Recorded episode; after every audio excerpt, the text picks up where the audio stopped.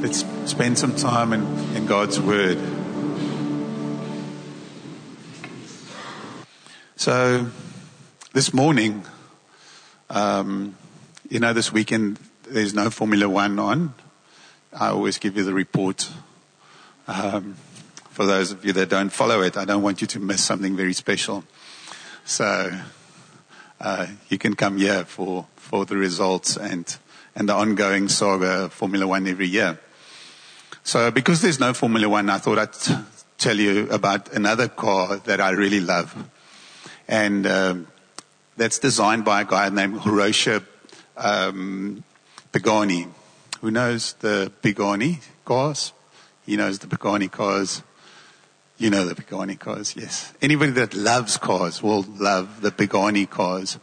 So Horatio Pagani is an Italian guy that worked for Lamborghini for years in their fiberglass extrusion, extrusion department engineer.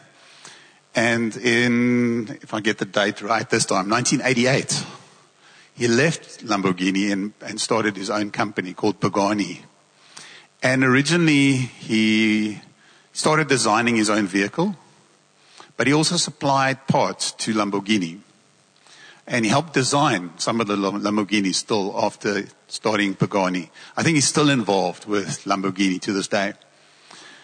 But um, so in 1988, started designing this this car, and at first the car was going to be called uh, I've got to get this right the Fangio F1 which was in honor of probably the, one of the best races in Formula One ever, Fangio.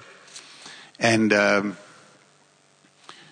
and he designed this car and the car was first manufactured in 1999. Right, so started, yes, 1988, and the car was first manufactured in 1999, just one. It wasn't called the Fangio because Fangio had passed away while the car was being designed. And uh, so it was called the Pagani Zonda. So, so let me tell you about the Pagani Zonda. Um, the fastest car that was ever built. Fastest on the, um, what's the top gear lap? Hmm? No. Ask questions. I'll answer. it's probably the most beautiful car that has ever been built. The Zondas. Yeah, stitched leathers, seating.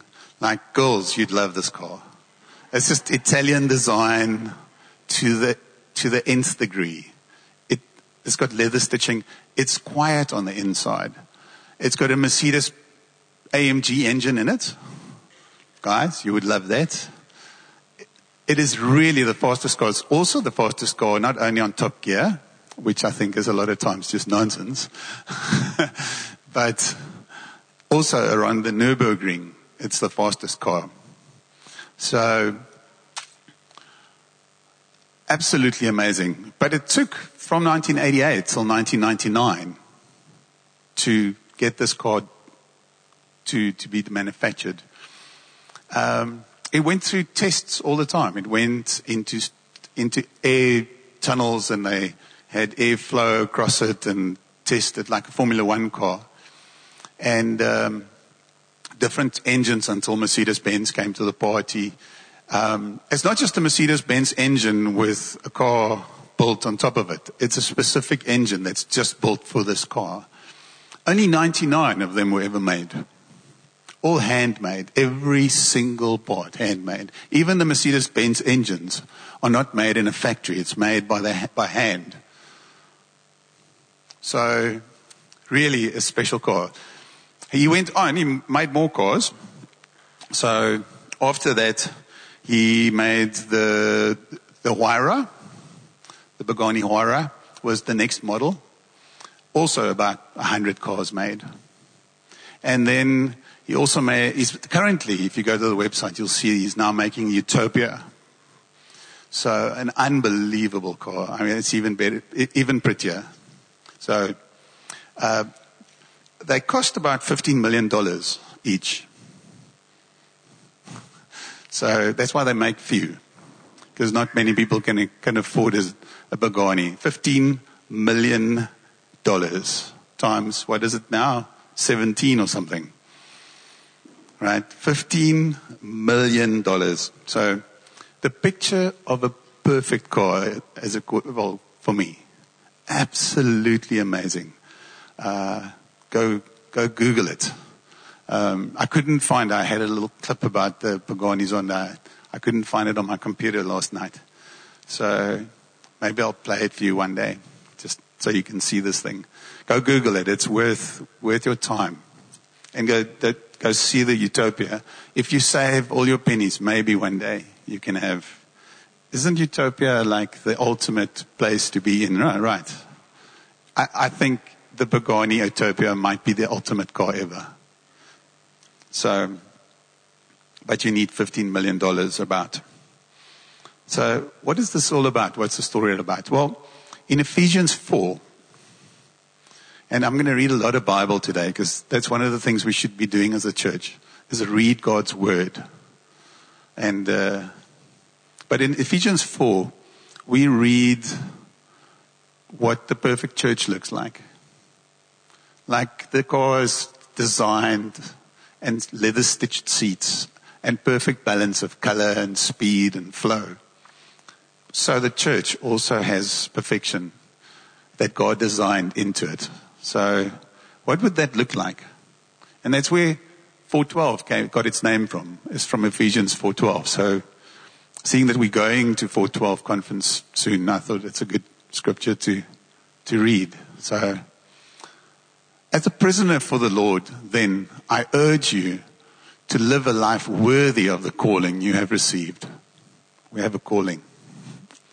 Be completely humble and gentle. Completely. Be patient, bearing with one another in love. Make every effort to keep the unity of the Spirit through the bond of peace. There is one body and one Spirit, just as you were called to one hope when you were called, one Lord, one faith, one baptism, one God and Father of all, who is over all and through all and in all. But to each one of us, grace has been given as Christ apportioned it. So the first bit says that we're one and we're all, and, but like last week we heard, we're not the same. So to each one of us, a grace has been given as Christ apportioned it. This is why it says, when he ascended on high, he led captives in his train and gave gifts to men. 11. It was he, Jesus, who gave some to be apostles, some to be prophets, some to be evangelists, and some to be pastors and teachers, to prepare God's people for works of service, so that the body of Christ might, may be built up. So, important thing is, we should be one, and then we got gifts to help us along the road that Jesus gave to us. All of us have certain gifts. So why, why the, what, what does the gifts do? Well, they help us. They train us until we all reach unity in the faith and in the knowledge of the Son of God and become mature, attaining to the whole measure of the fullness of Christ. Then we will no longer be infants, tossed back and forth by the waves and blown here and there by every wind of teaching and by the cunning and craftiness of men in their deceitful scheming. Instead, speaking the truth in love, we will in all things grow up into Him who is the head, that is Christ. From Him, the whole body, joined and held together by every supporting ligament, growth, grows and builds itself up in love as each part does its work. So I tell you this and insist on it in the Lord that you must no longer live as the Gentiles do. I'm going to stop there just from him, the whole body joined and held together by every supporting ligament grows and builds itself up in love as each part does its work. That is the picture of the perfect church, isn't it? Of us being in perfection, loving one another, forgiving one another, each one playing its part. Perfection. We have apostles and prophets, evangelists, pastors and teachers, all of them among us. Doing what? Equipping the people for works of service. People serving and being equipped to work. So that the body of Christ might be built up. So that we can build one another up. So all of that. Until we all. But already in this description that I'm giving you of the perfection, there's a little hint here that we're not there. Do you think we are there? Just Jen Oudtshoorn, just Jen in general, the church, larger than just Jen. Are we there? Are we perfect? No, we're not. But we can aim at it. Pagani is aiming at building the perfect car. That's why he came up with the next one and the next one. He even had to change the name. Because as good as the first edition was, he made so many design changes along the way, like version two, three, four, four, and then he went, no, we have to change the name. This is a different car now. Now, I'm not saying we should change the church's name often. but there's a need in us to constantly change as we grow together, as we measure ourselves to the words that God gave us. And how do we get there? Well, He gave us gifts, designers, to work among us. And each one of us have gifts. So that's the other part is you, each one where you sit, is a gift from Jesus to the rest of us. And you should be doing what? Training and equipping those around you, the, the people next to you and right and left and behind you and in front of you. You should be training them to do works of service. Because you've got a unique set of, of gifts that God's given you.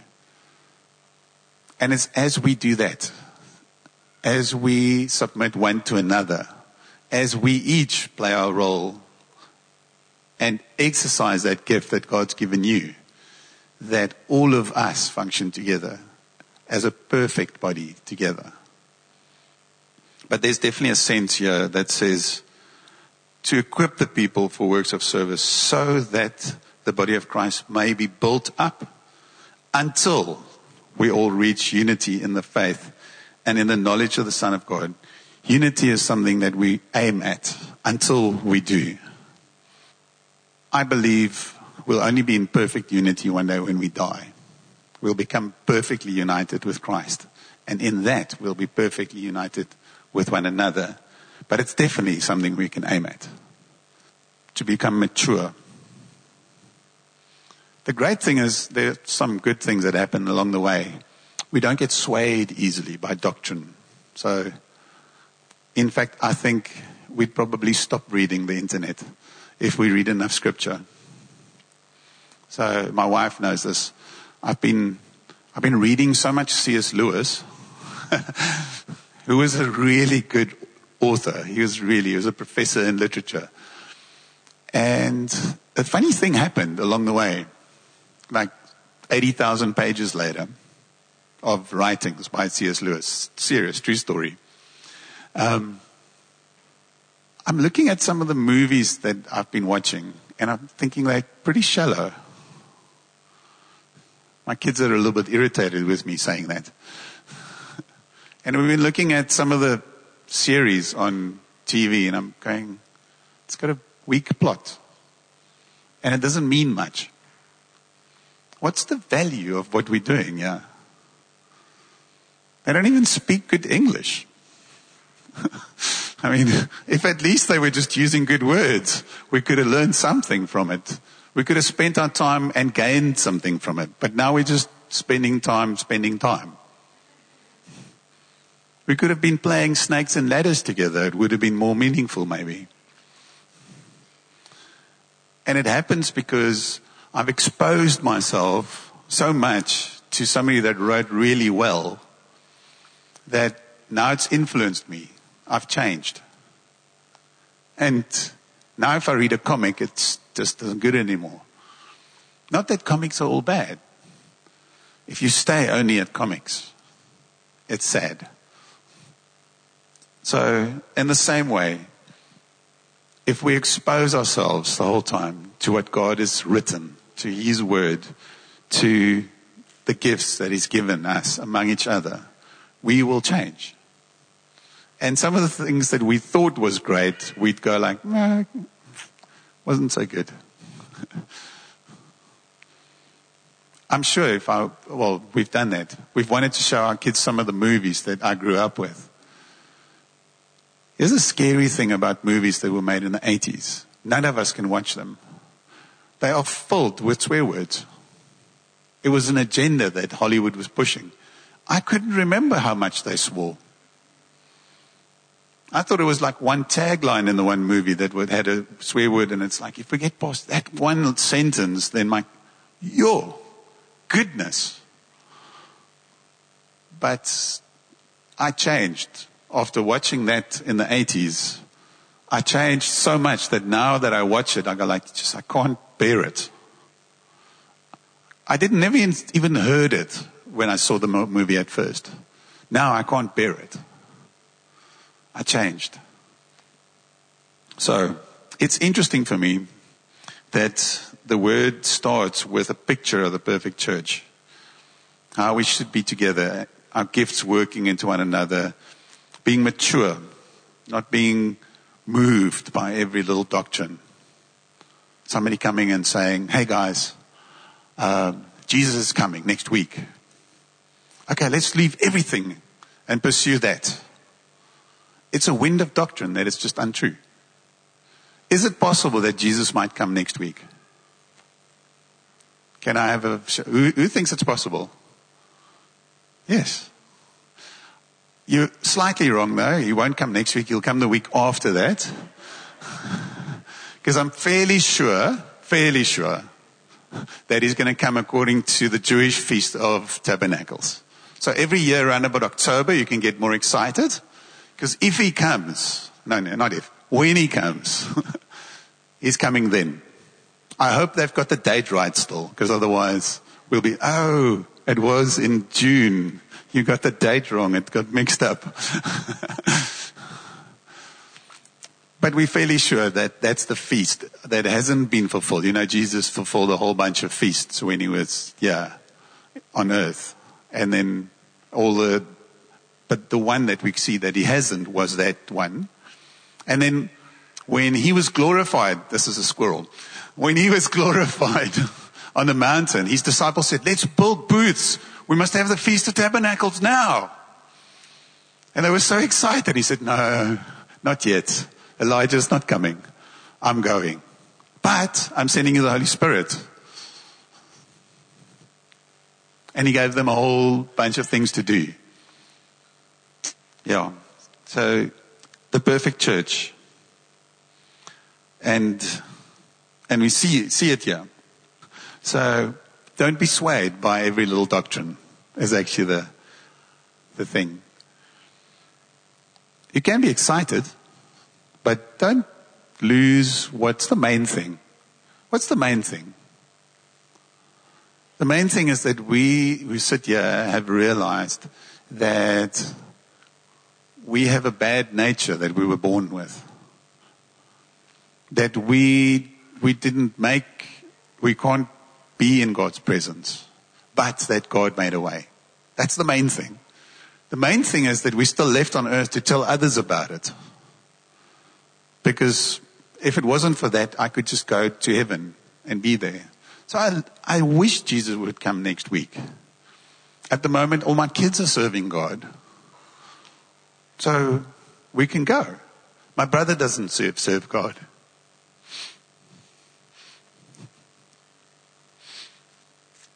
it. but, yeah, so maybe not next week. Maybe my brother can come in first. Yeah. So, how do we become this perfect church? Well, what I didn't read, and we'll go on there now, lots of other scriptures, some instructions. I want to point something out before we read the instructions, though, that although we saw the perfect picture of the church, the instructions are all about us as individuals. So the picture was painted of this is what perfect us look like. So I think the church can be perfect, even though we will not, not be perfectly part of it. Like, this is a God thing, huh? He can put imperfect things together and make something perfect out of it. That's, that's a nifty trick. So here's the instructions. From verse 17 on, we get instructions. Ephesians 4. Liesel quoted something this morning that you read. She said, It's a sad world that we live in when, what was that? When we, when we are more offended by correction than we are by sin. So, eh, it's a sad world that we live in. When we hear instruction like this from God, not my instruction, God's instruction, and then we get more offended by that than actual sin in our own lives. So let's read what our instructions are.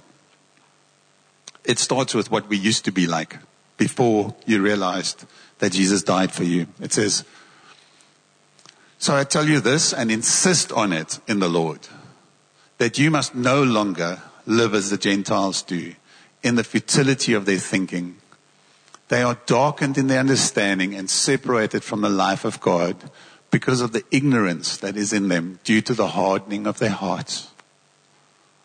Having lost all sensitivity, they have given themselves over to sensuality so as to indulge in every kind of impurity with a continual lust for more. You, however, did not come to know Christ that way. Surely you heard of him and were taught in him in accordance with, with the truth that is in Jesus.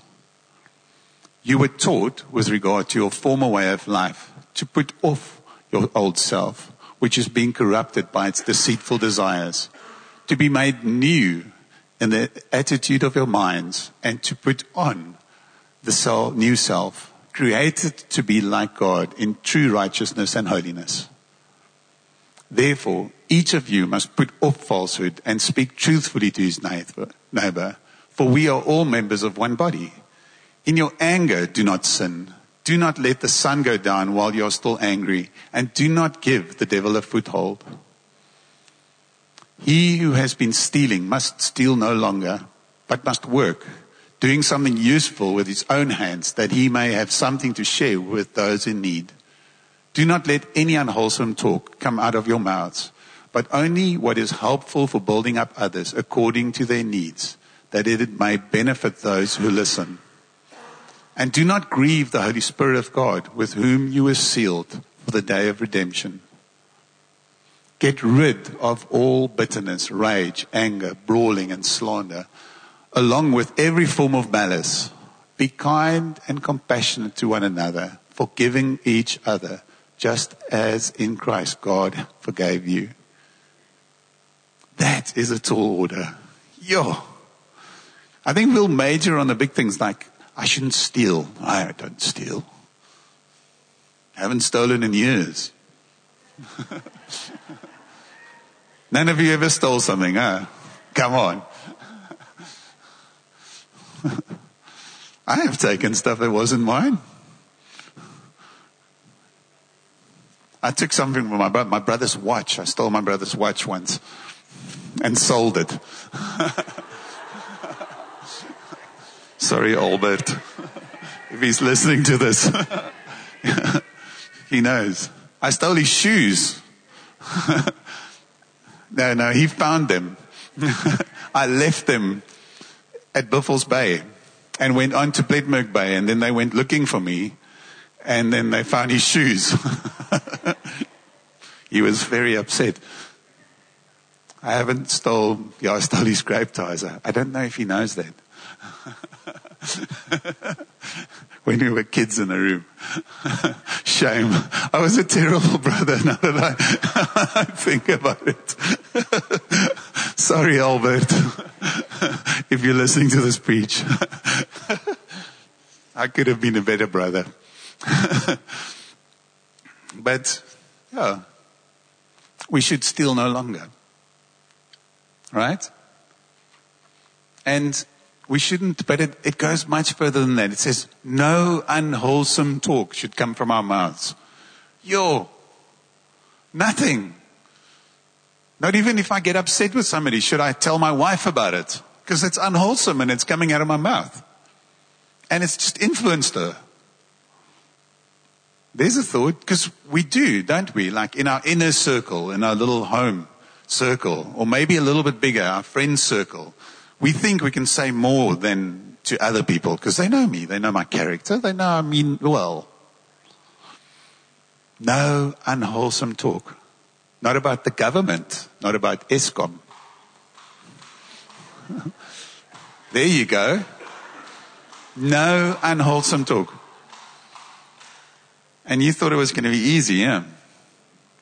No, these instructions are, are quite there. In your anger, do not sin.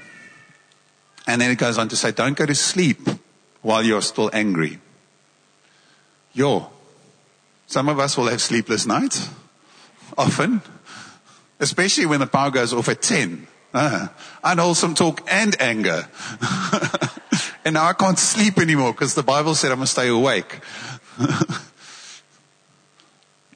Hopefully your Kindle is charged up. You can read Bible or C.S. Lewis.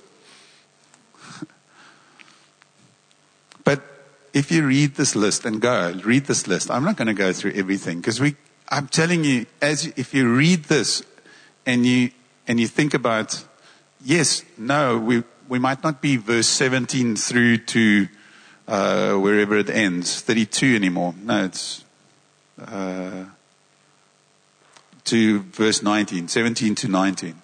Maybe we're not 17 to 19 anymore.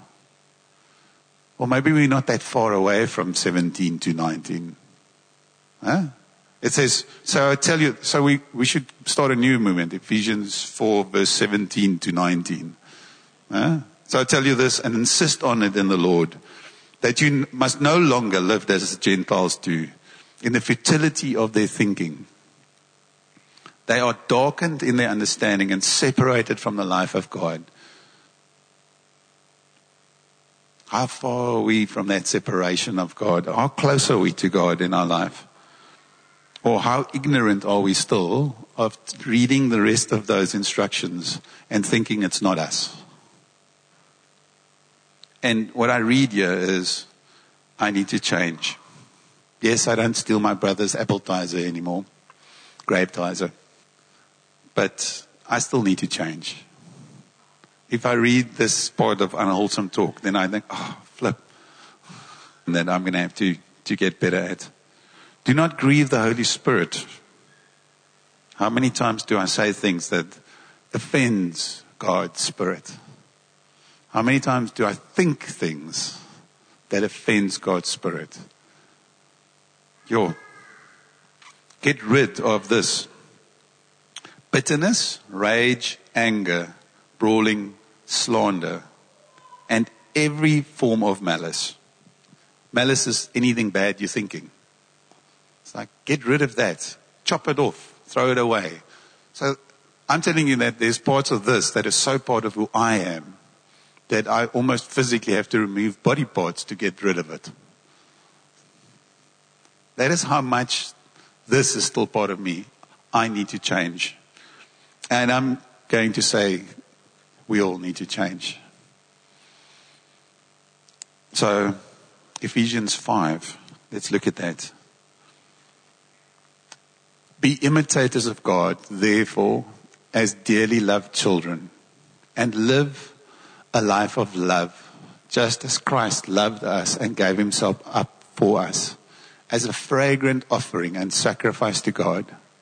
That's how we should be among you, there must not be even a hint of sexual immorality, or of any kind of impurity, or of greed, because these are improper for God's holy people. Nor should there be obscenity, foolish talk, or coarse joking, which are out of place, but rather thanksgiving. For of this you can be sure of this we can be sure. No immoral, impure, or greedy person, such a man is an idolater, has any inheritance in the kingdom of Christ and of God. Let no one deceive you with empty words, for because of such things, God's wrath comes on those who are disobedient. Therefore, do not be partners with them, for you were once darkness, but now you are light in the Lord. Live as children of light. For the fruit of the light consists in all goodness, righteousness, and truth. And find out what pleases the Lord. Wow. Have nothing to do with the fruitless deeds of darkness, but rather expose them. For it is shameful even to mention what the disobedient do in secret. And don't talk about it. It's even shameful to, to mention it. But everything exposed, why would we expose things to the light? Yeah. But everything exposed by the light becomes visible. For it is light that makes everything visible. This is why it is said, Wake up, O sleeper, rise from the dead, and Christ will shine on you. Be very careful then how you live, not as unwise, but as wise.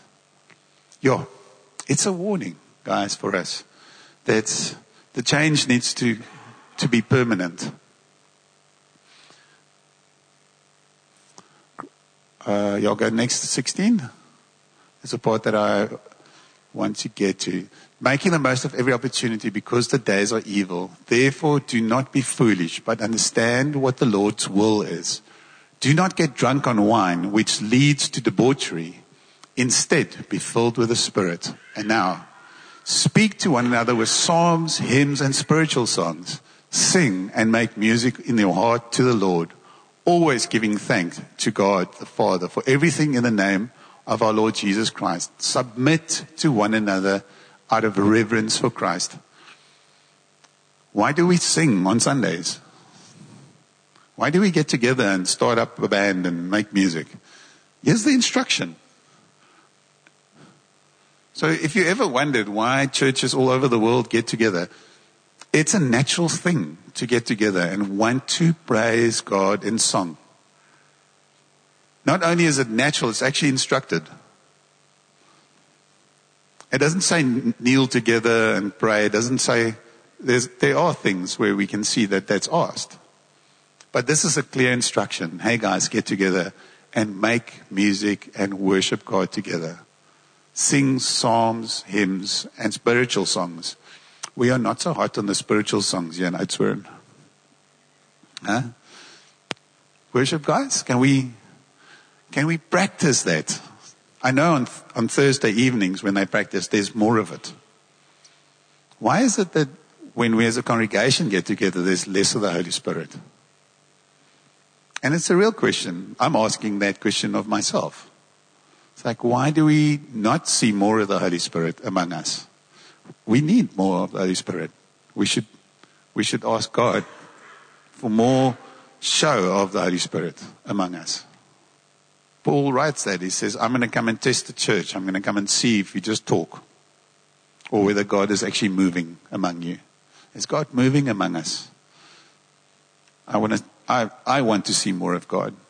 Just to be real and honest.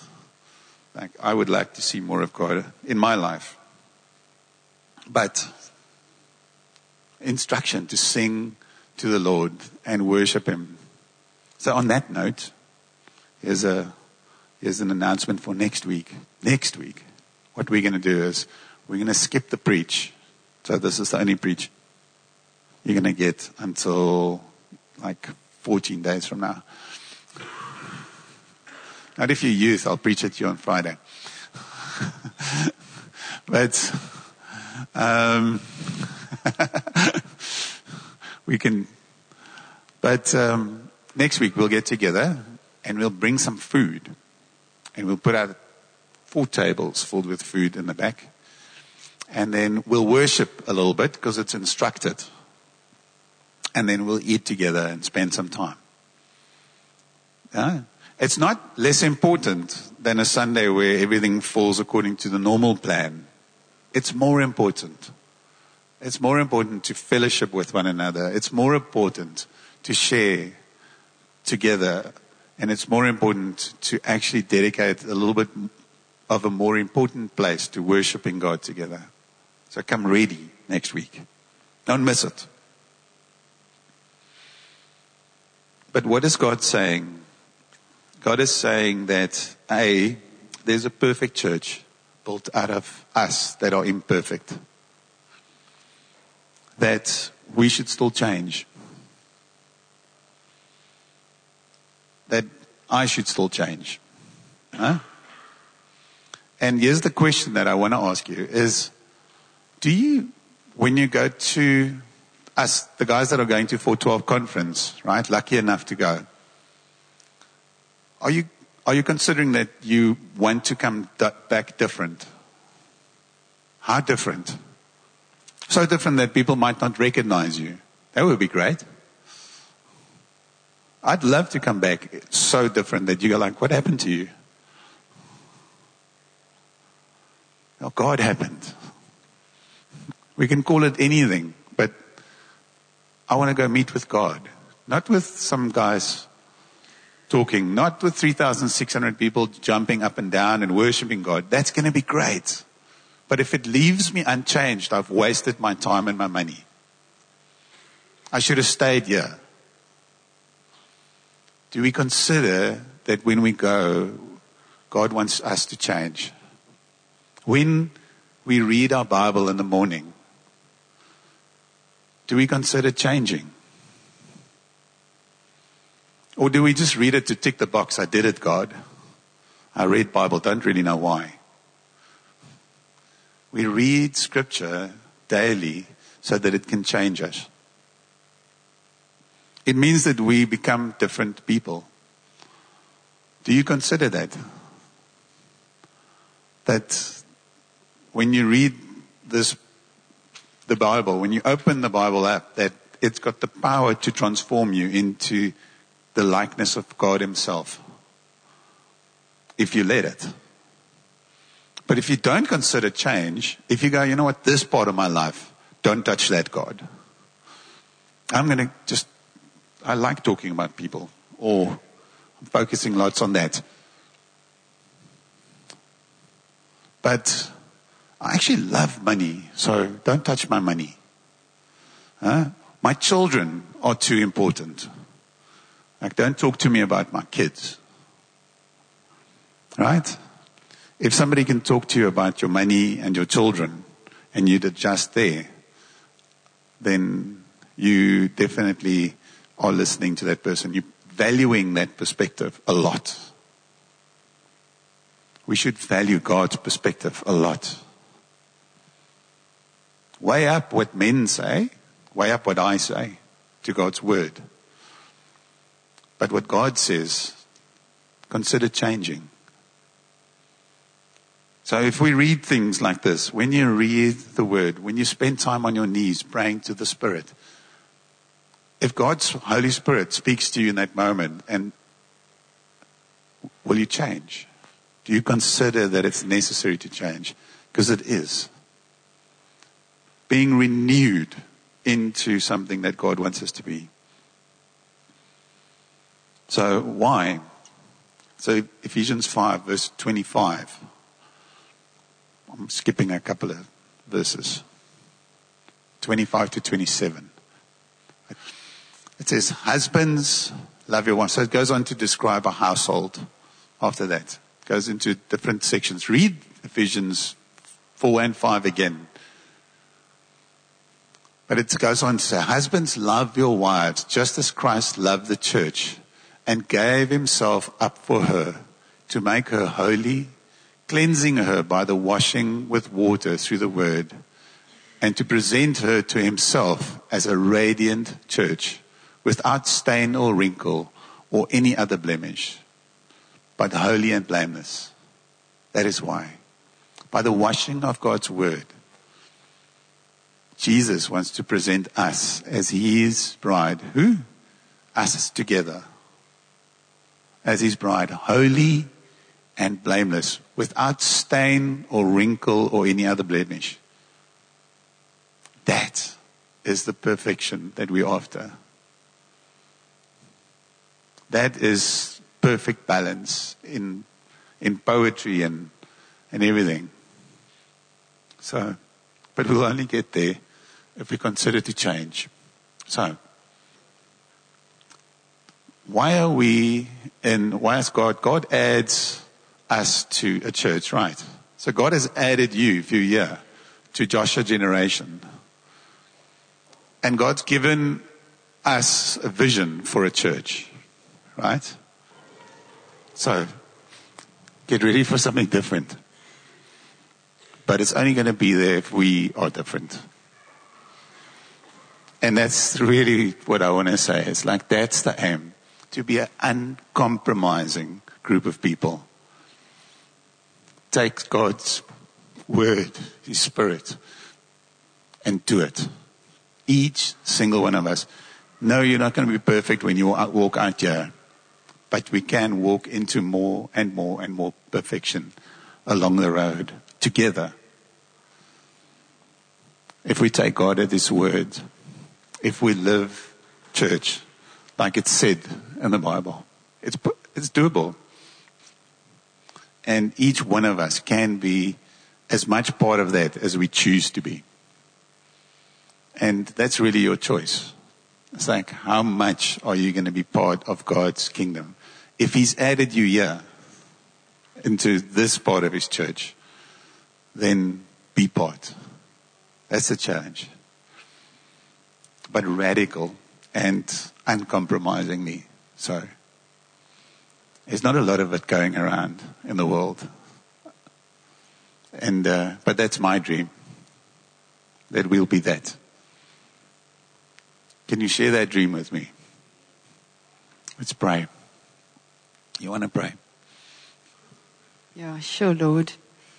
Father, I just want to firstly say thank you, God, that you birthed this plan first because it's your plan. And like I just realized again this morning, Lord, that every morning when we read the word and we pray, it's not to ask you to be with us for that day, but it's to ask you what's your plan for the day. And then align my heart and my plans and my will to your plan and your will and your heart and then live it for that day. So God, I pray that this morning, it almost feels like this is a seed that needs to go very, very deep into our hearts and our souls, Lord. Almost as if a, a quick altar call now could be inappropriate, Father. So I pray in the next day and weeks that you would take this word, that you would take it deep into the deepest crevices and, and, and, and nooks and crannies of our soul, God. That you would take it deep into our spirit, Father God. That by your Holy Spirit, Lord, I pray for every person here that you would work your plan, your purpose, your calling into our lives, God.